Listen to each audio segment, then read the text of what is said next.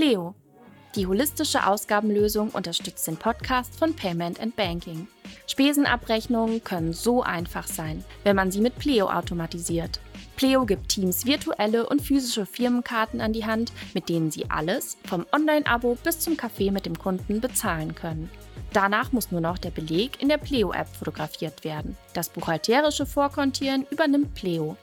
Du bist unterwegs auf Reisen? Pleo errechnet Verpflegungs- und Kilometerpauschalen. Geschäftliche Privatauslagen sind in wenigen Klicks rückerstattet. Die smarten Firmenkarten können dabei mit individuellen Limits versehen werden. Für die Buchhaltung bedeutet Pleo mehr Kontrolle. Für MitarbeiterInnen mehr Freiheit und Schluss mit Vorstrecken. Weitere Infos findest du auf www.pleo.io.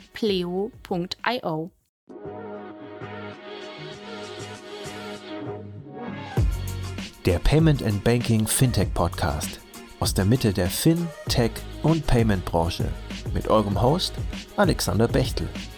Hallo zusammen und herzlich willkommen zu einer neuen Episode von Bitcoin, Fiat und Rock'n'Roll und auch zu einer neuen Episode vom Payment and Banking, des, der Fintech-Podcast von Payment and Banking. Wir machen heute nämlich mal einen Podcast, der sowohl bei Bitcoin, Fiat und Rock'n'Roll im Feed erscheinen wird, als auch bei Payment and Banking. Deswegen von meiner Seite äh, auch ein herzliches Willkommen an die Zuhörer von Payment and Banking. Für die regelmäßigen Zuhörer von Bitcoin, Fiat und Rock'n'Roll ähm, ist heute ein, besonderer Tag, denn wir werden zum ersten Mal eine Freitagsepisode machen, die keine Five-Minute-Friday-Episode ist. Ihr seid es ja sicherlich gewöhnt von uns, dass wir am Freitag immer diese kurzen 5-Minuten-Snippets äh, veröffentlichen. Das wird es auch in Zukunft geben. Aber der Podcast heute, der wird länger als fünf Minuten dauern, denn wir haben einen ganz spannenden Gast heute und da reichen fünf Minuten sicherlich nicht aus. Deswegen äh, heute mal eine kleine Premiere für ein neues Format. Äh, wir haben noch keinen Namen gefunden. Vielleicht nennen wir das Ganze dann Crypto Friday oder so ähnlich. Aber wie gesagt, es wird in Zukunft auch die 5-Minute Friday-Episoden geben. Aber wir wollen uns eben so die, die Möglichkeit offen halten, auch am Freitag mal, wenn sich interessante Gelegenheiten ergeben, etwas längere Episoden zu machen. Und deswegen äh, wird es heute etwas länger dauern und der Grund ist, wie gesagt, ein ganz spannender Gast. Und zwar haben wir heute Sven Wagenknecht zu Gast. Er ist der Chefredakteur von BTC Echo. PTC Echo ist eines der größten, wenn nicht sogar das größte Newsportal zum Thema Bitcoin, digitale Währungen und, und Blockchain. Aber bevor ich da jetzt äh, BTC Echo und Sven näher vorstelle, Sven, würde ich direkt mal an dich übergeben und äh, gleich die Frage, ob Newsportal überhaupt das richtige Wort für das ist, was ihr bei BTC Echo macht. Also herzlich willkommen erstmal, schön, dass du da bist und stell dich gerne mal mit ein, zwei Sätzen vor und vielleicht auch noch ein, zwei Sätze zu BTC Echo. Ja, danke für die Einladung, Alexander. Und Newsportal ist sicherlich nicht ganz verkehrt, das kommt drin vor, aber wir sind auch mehr. Also BTC Echo ist die reichweitenstärkste deutschsprachige Medienplattform. Wir sitzen in Berlin mit der Redaktion hier, haben aber noch einen Standort in Kleve. Da kommt nämlich der Gründer und Geschäftsführer Marc Preuß her. Ähm, ja, wir berichten tagesaktuell über so alles, was im Blockchain- und Kryptobereich passiert, aber auch darüber hinaus. Das heißt, wir machen viele Interviews, ähm, Hintergrundberichte. Ähm, wir haben aber auch ein Printmagazin, den Krypto-Kompass, der erscheint einmal monatlich und aber natürlich auch Podcast. Das wird immer wieder wichtiger für uns. Wir hatten es mal einschlafen lassen, sind jetzt da aber auch wieder sehr aktiv, sowie auch generell crossmedial, das heißt bei YouTube, Instagram auch ebenfalls zu finden und ja, sind stark am Wachsen, auf jeden Fall auch mit anderen Projekten, zum Beispiel eine Academy haben wir damals mit der Frankfurt School of Finance gemacht, das heißt, um E-Learning auch noch weiter voranzutreiben in dem Bereich und es werden in den nächsten Monaten sicherlich die ein oder anderen weiteren Projekte folgen. Wie viele Leute seid ihr bei PTC Echo? Also Vollzeit festangestellt sind wir äh, 16 Leute. Okay, wow. Ja, den äh, Kompass kann ich äh, sehr, sehr, empfehlen, habe ich mir auch vor kurzem äh, abonniert. Also eine Empfehlung an alle, die sich so für den Space interessieren. Sven, eine Frage noch äh, zu dir persönlich. Ich habe gesehen, du bist da schon einige Jahre bei BTC Echo. Vielleicht kannst du ganz kurz ein, zwei Sätze dazu sagen, wie es dazu kam. Ist ja sicherlich, ich weiß jetzt, ich musste mich korrigieren, sicherlich fünf Jahre her. Das war ja schon noch speziell vor fünf Jahren, dann diesen Schritt zu, zu wagen, nenne ich es jetzt mal, äh, in der Sparte dann beruflich Fuß zu fassen. Auf jeden Fall. Ich war damals noch Student, nämlich 2015 und bin da erst mal auf Bitcoin aufmerksam geworden. Und nun ja, ich habe immer gerne geschrieben, habe mich für Finanzen interessiert und Digitalisierung irgendwie in der Kombination fand ich auch ganz spannend. Und da gab es diesen kleinen Blog BTC Echo damals. Das war noch wirklich eine Nische, das war ein Hobbyprojekt. Und da habe ich einfach mitgemacht. Ich habe ein bisschen geschrieben und das hat sich so gut entwickelt. Die Nachfrage nach diesem Thema, ich meine, das brauche ich hier, glaube ich, auch nicht erklären, ist so stark gestiegen nach Bitcoin natürlich, anfangs vor allem, aber auch dann den ganzen anderen Phänomenen im Kryptobereich, dass wir gesagt haben, okay, lass das doch beruflich machen. Lass versuchen, ein richtiges Medien, ein Magazin aufzubauen, sodass ich dann 2017 nach dem Studium Politik und Wirtschaft in Münster gesagt habe, okay, ich ziehe nach Berlin und versuche dort eine Redaktion aufzubauen. Und das war so der Startschuss für ein, ich sag mal, professionelles Medienunternehmen, das wir seitdem ja, versuchen aufzubauen. Sehr cool hast du sicherlich thematisch auf das richtige Pferd gesetzt, ähm, mit, mit sehr viel Weitblick damals. Ein, ein, zweiter Grund oder eigentlich der Hauptgrund, warum wir heute die gemeinsame Episode mit äh, Payment and Banking machen, ist, weil wir alle gemeinsam auf die CryptX hinfiebern. Das ist also eine Konferenz, die von Payment and Banking organisiert wird. Am 18.11. findet die in Offenbach statt in einer sehr coolen Location. Sven, ich weiß, dass ihr da Medienpartner seid bei dieser Konferenz. Ich werde als Speaker dort sein. Es gibt viele tolle Speaker, unter anderem von Kraken, von Mastercard, von EY, der Deutschen Börse, Unstoppable Finance. Also es werden Politiker auf der Bühne stehen, Unternehmer natürlich, Wissenschaftler, Gründer, Bankenvertreter, Vertreter von Fintechs und so weiter. Die Halle ist groß, also werden da sicherlich über 200 Teilnehmer sein, aber die Karten sind trotzdem begrenzt. Das Ganze ist ein 2G-Event. Und es gibt jetzt ein richtig cooles Angebot äh, zu Halloween von den äh, Kolleginnen und Kollegen von Payment and Banking. Und zwar werden jetzt in begrenzter Anzahl Tickets umsonst vergeben.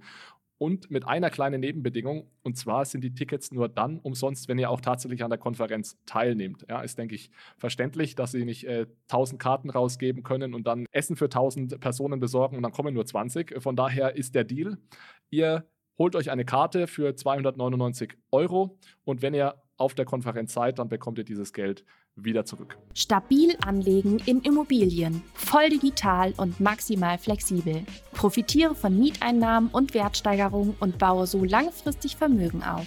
Denn mit PropVest kann jetzt jeder anlegen. Einfach registrieren und du bekommst direkt Zugang zu hochwertigen Immobilien.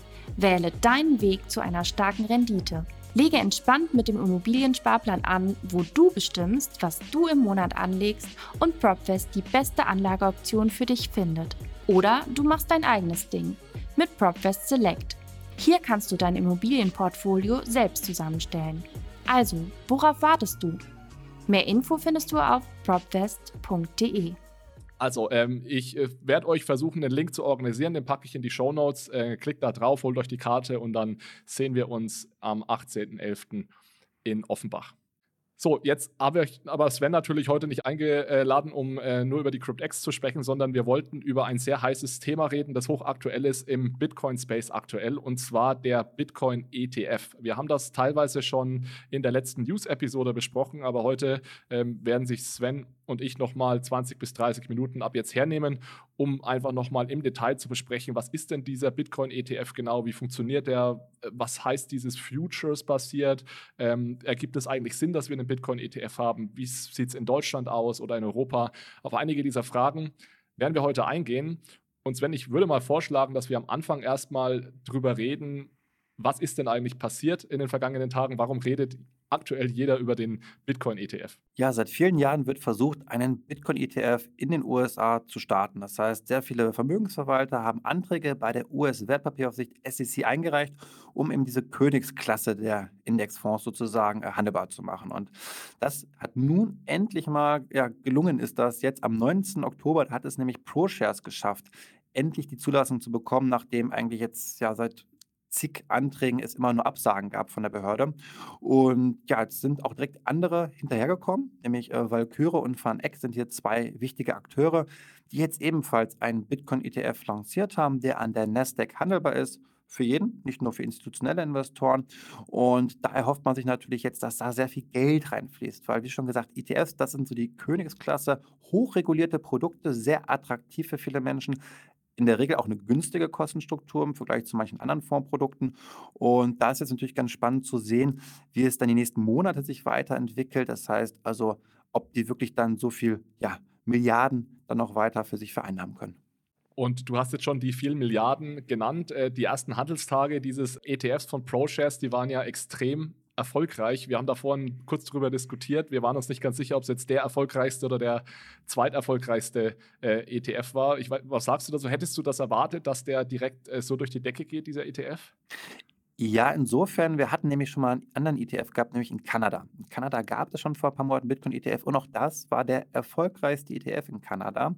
Und USA ist natürlich nochmal einiges größer und ja, man hat so viel darüber diskutiert. In den Medien hatten wir sehr viel im Vorfeld auch schon darüber gelesen gehabt, ob es jetzt Bloomberg oder Reuters ist. Es ist wirklich ein Thema an der Wall Street auch gewesen. Und ähm, gerade ja eben von institutionellen Investoren, denke ich, oder auch von, selbst von Retail, aber auch, das darf man nicht vergessen, war schon eine Nachfrage im Vorfeld zu erkennen. Die haben signalisiert, ja, wir würden sowas gerne haben und investieren dann auch. Und äh, wie du schon gesagt hast, es war ein super Start. Wir haben innerhalb von zwei Tagen über eine Milliarde an Zufluss gehabt und ähm, ja, das Handelsvolumen ist entsprechend auch hoch und natürlich ist jetzt mal abzuwarten, wie es die nächsten Tage sich weiterentwickelt, aber der Anfang war auf jeden Fall ein voller Erfolg. Und wenn ich richtig informiert bin, Stand heute, 28.10., sind zwei ETFs live. Ich glaube, es sind noch einige in der Pipeline. Ich weiß nicht, ob du da einen Überblick hast. Ich glaube, einige sind in der Warteschlange. Also es, man kann davon ausgehen, dass auch noch äh, weitere Anbieter an den Markt kommen demnächst. Definitiv. Also ich meine, die SEC darf sich hier auch nicht den Vorwurf äh, gefallen lassen, dass sie nachher nur Monopolisten äh, sozusagen heranzüchtet, dass eben nur ein, zwei oder drei Vermögensverwalter die Möglichkeit haben. Also ein gewisser Wettbewerb, glaube ich, ist gesund, ist auch gewollt ein gewisser Wettbewerb. Und wir sehen es ganz schön auch an den Kosten. Also ähm, der dritte ETF von Van Eck, der ist um einiges günstiger. Ich glaube 30 Basispunkte äh, im Vergleich zu den anderen. Also es beginnt jetzt schon der Preiskampf, nämlich wer die günstigeren Verwaltungsgebühren hat. Ähm, ich denke, wir werden weitere sehen, wie schon gesagt, aber es werden voraussichtlich erstmal nur, und da sprechen wir gleich noch bestimmt zu, Futures-basierte ETFs sein.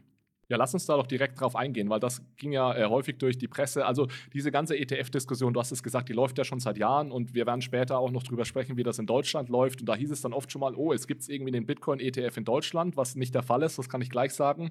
Äh, also das ist das Erste, was durcheinander geht. Was ist ein ETF, was ist ein ETN oder ein ETC? Und die zweite Diskussion ist jetzt, ist es jetzt eigentlich ein, ein guter oder ein schlechter ETF? Sind, sitzen da echte Bitcoins dahinter oder wie wird das eigentlich gemacht? Und du hast es gerade schon gesagt, es ist eben in diesem Fall nicht so, so, dass ähm, die Emittenten dieses ETFs sich diese Bitcoins direkt kaufen und irgendwie einlagern und dann gegen diese Bitcoins, die sie selbst halten, diesen ETF ausgeben, sondern dieser ETF ist Futures-basiert. Vielleicht kannst du mal ganz kurz erklären, was das bedeutet, wenn ein ETF äh, Future-basiert ist. Genau, da nutzt der ein anderer Begriff sind Terminkontrakte dafür und es ist ein Vehikel letztlich, um diesen Basiswert, in dem Fall Bitcoin, abzubilden. Futures machen durchaus Sinn, wenn wir zum Beispiel Rohstoffe haben, also Öl, Schweinehälften, Orangensaft. Das sind ähm, physische Produkte, die müssen gehalten werden, da gibt es Lagerkosten und die müssen ausgeliefert werden. Und damit nutzt man eben Terminkontrakte, das heißt, die haben ein Ablaufdatum. Also nach einem Monat beispielsweise oder nach zwei oder drei, da gibt es unterschiedliche Fristen, müssen immer wieder neue Kontrakte aufgelegt werden.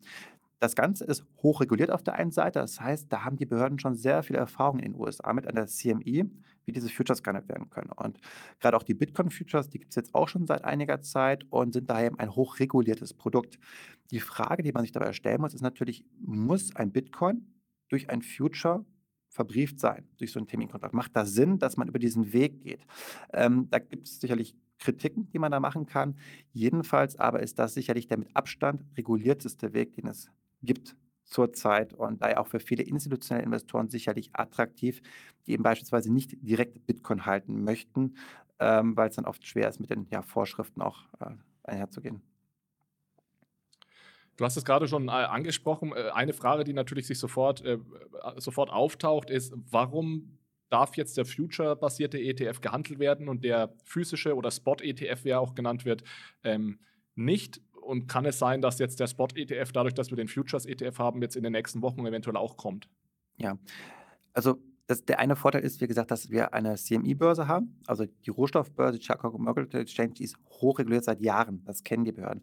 Äh, Bitcoin direkt zu erwerben, also Spot oder Kassa, wie man auch sagt an der Börse, das ist zu unreguliert oft nochmal für, für die Behörden. Da haben sie Angst vor.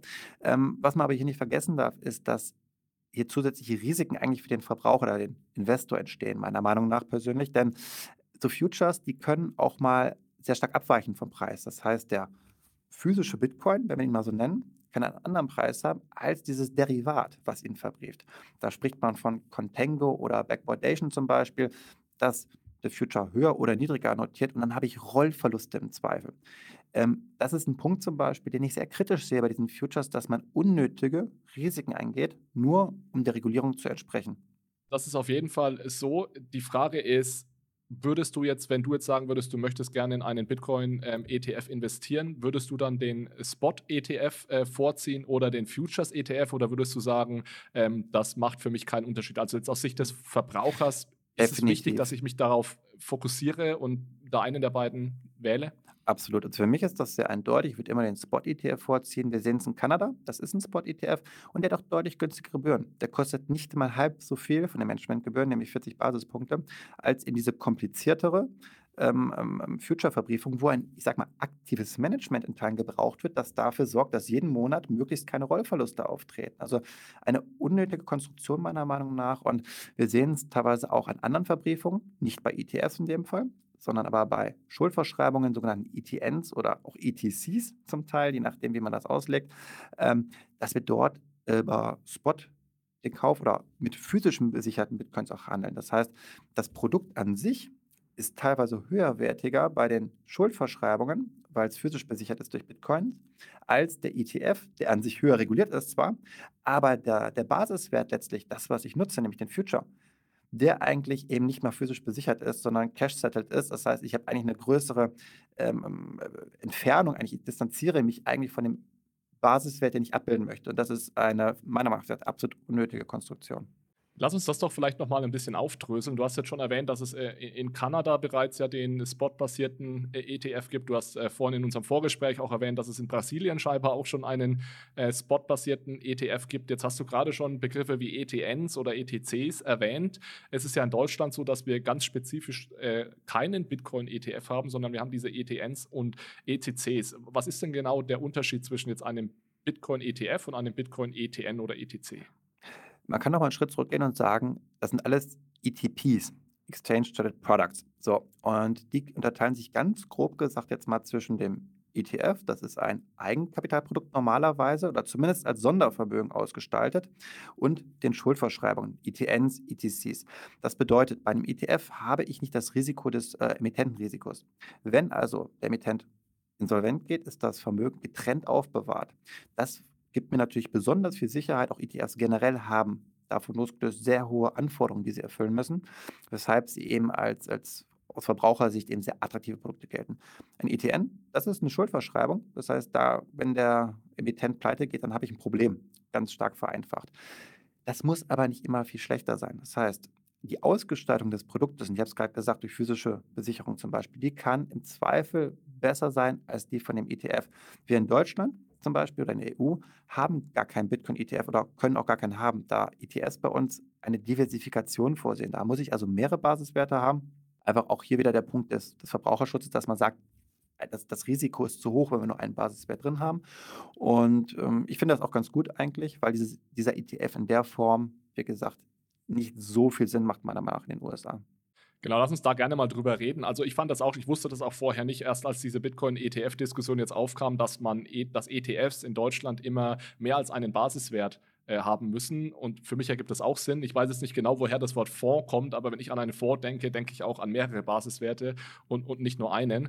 Und es ist ja tatsächlich so, dass Bitcoin eigentlich, jetzt du hast vorhin die Schweinehälften genannt als Vergleich, ist ja eigentlich sehr, sehr viel einfacher handelbar, lagerbar und so weiter als Schweinehälften oder Öl und so weiter. Deswegen ist ja generell die Frage, ergibt es eigentlich Sinn, ein äh, intrinsisch digitales Produkt, wie es ja der Bitcoin ist, nochmal in einen ETF zu verpacken, um, mhm. um das Ganze investierbar zu machen? Ja, also es ist, ich nenne es mal ein Anachronismus. Wir haben ein modernes Medium, ein Vehikel, den Token, in einer fortschrittlicheren Infrastruktur. Und was wir jetzt machen ist, weil ich sage mal, die traditionelle Welt nicht mitkommt, diesen zurück zu verbriefen, in eine urkundliche Wertpapierverbriefung zu packen, damit es wieder im Wertpapierdepot zum Beispiel gezeichnet werden kann, wie wir es eben kennen von unserer Hausbank, damit es aber auch den regulatorischen Anforderungen entspricht. Denn ein großes Bankhaus, nun ja, das hat im Zweifel Vorbehalte, einen Token direkt zu erwerben. Das will halt eben das Standardprodukt haben, das es kennt und wo das eben auch passt.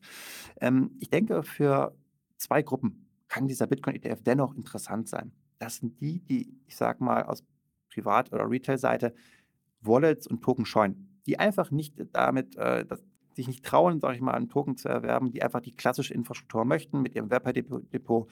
Für die ist das eine gute Lösung im Zweifel. Dann haben wir natürlich die institutionellen Investoren, wie schon gesagt, die es vielleicht nicht dürfen auch.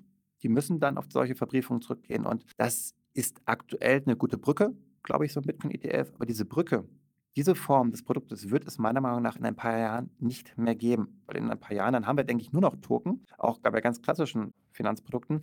Und dann macht diese, diese Rückverbriefung eigentlich keinen Sinn mehr. Denn nochmal, wir haben Bitcoin, da wird ein Derivat drüber gemacht. Und um dieses Derivat, den Future, machen wir nochmal einen Rahmen mit einem ETF. Es ist also eine wirklich hochkomplexe Verbriefung, die viel Geld kostet, denn wir haben Mittelsmänner auf einmal, die wir vorher gar nicht gebraucht haben. Wir haben auf einmal Gebühren durch Verwahrung zum Beispiel, durch aktives Fondsmanagement, nämlich durch das Steuern der, der Futures, ähm, was Kosten und Risiken erzeugt. Und das ist, glaube ich, langfristig, wenn wir dann auch ähm, Token-Infrastrukturen sehen, immer stärker bei den großen Institutionen, etwas, was es dann nicht mehr geben wird. Dann wird der Bitcoin in ein paar Jahren direkt erworben, weil auch die großen Banken langfristig gesehen ihren Kunden es ermöglichen werden, eben das Direktinvestment zu tätigen, dass wir diesen Umweg nicht mehr gehen müssen. Ja, das sehe ich genauso. Umso äh, faszinierender ist es, dass dieser Bitcoin-ETF dann trotzdem so erfolgreich war jetzt in den ersten Tagen. Also das zeigt, denke ich, äh, ganz gut, dass genau diese äh, zwei ähm, Personengruppen oder dann Institutionen scheinbar doch eine hohe Nachfrage nach Bitcoin oder Exposure zum Bitcoin-Preis haben und bislang nicht in der Lage waren oder nicht willig waren, eben über die existierende Infrastruktur, das heißt direkt in den Bitcoin zu investieren.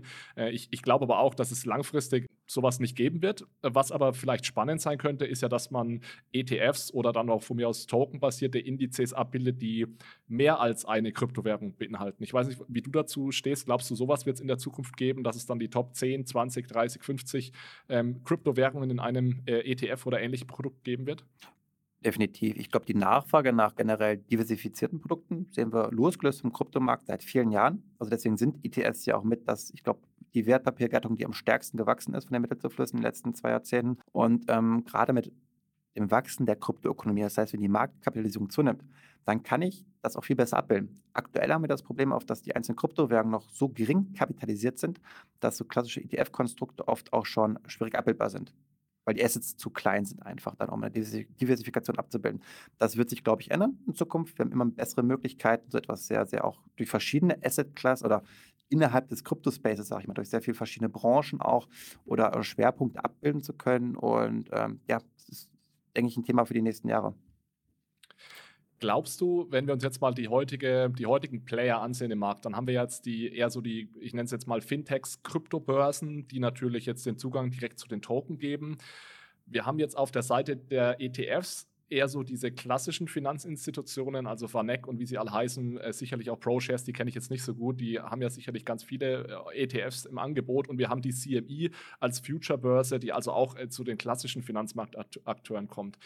Wenn wir jetzt äh, davon ausgehen, dass es in Zukunft eher alles tokenbasiert sein wird und so der direkte, direkte Exposure zu Bitcoin sein wird und nicht über diese ETFs, glaubst du, dass das eher über diese Kryptobörsen sein wird, also dass die, die Kryptobörsen gewinnen oder glaubst du, dass so der klassische Finanzmarkt es dann hinbekommt, mehr oder weniger diese neue Infrastruktur so einfach zugänglich zu machen für den Endnutzer, dass der Endnutzer eher über den klassischen Finanzmarkt dann geht? Ich glaube, es verschwimmt. Ich glaube, dass sowohl die alten Player die, die jetzt aktiv sind, die es schaffen, die digitale Transformation zu meistern, genauso aktiv sein werden in ihren Angeboten wie Coinbase zum Beispiel. Und auch eine Coinbase, das können wir heute schon beobachten, auch mit anderen Fintechs, die werden immer ähnlicher den Banken gegenüber. Das Produktangebot wird immer mehr, also es wird immer mehr Banking-Dienstleistungen perspektivisch angeboten. Ich finde ganz schön den Vergleich hier vielleicht von Österreich mit Panda. Da habe ich halt auch eine Karte, eine Debitkarte, damit kann ich im Supermarkt zahlen. Ähm, wir sehen gerade im Bereich Crypto-Lending, also Kredit, Kredite werden auch immer öfter von Kryptodienstleistern angeboten und irgendwann stehen wir an dem Punkt, dass die auch ja eigentlich alles abbilden können, was wir aus dem traditionellen Finanzsektor kennen. Und auch lizenziert sind. Also eine Coinbase zum Beispiel hat ja in Deutschland jetzt die BaFin-Lizenz, die darf das alles machen, die darf aktiv die Kunden ansprechen. Und daher glaube ich, wird dann in fünf Jahren vielleicht das oft gar nicht mehr so groß unterscheiden können, ob es jetzt eine Coinbase ist oder vielleicht einfach nur ein, ein altes Unternehmen, das es geschafft hat, eben sich, sich gut weiterzuentwickeln. Als einer der führenden Informationsdienstleister am deutschen Markt unterstützt Griff Finanzinstitute und Unternehmen ganzheitlich beim Management ihrer Digital Customer Journey.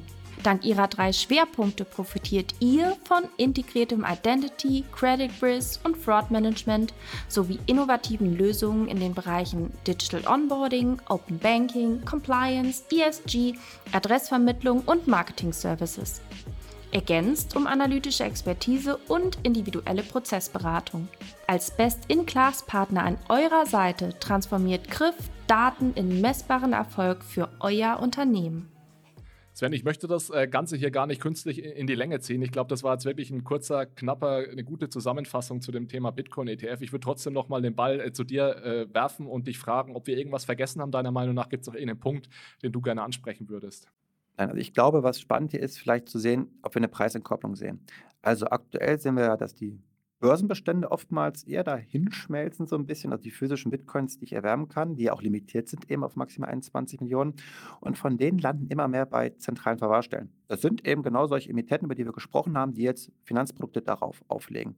Und was ich sehr spannend finde, ist die Frage, ob wir in ein paar Monaten oder ein paar Jahren sehen werden, dass die Preise für physische Bitcoins sich stark entkoppeln, deutlich mehr wert werden als ihre derivativen Pendants, sage ich jetzt mal.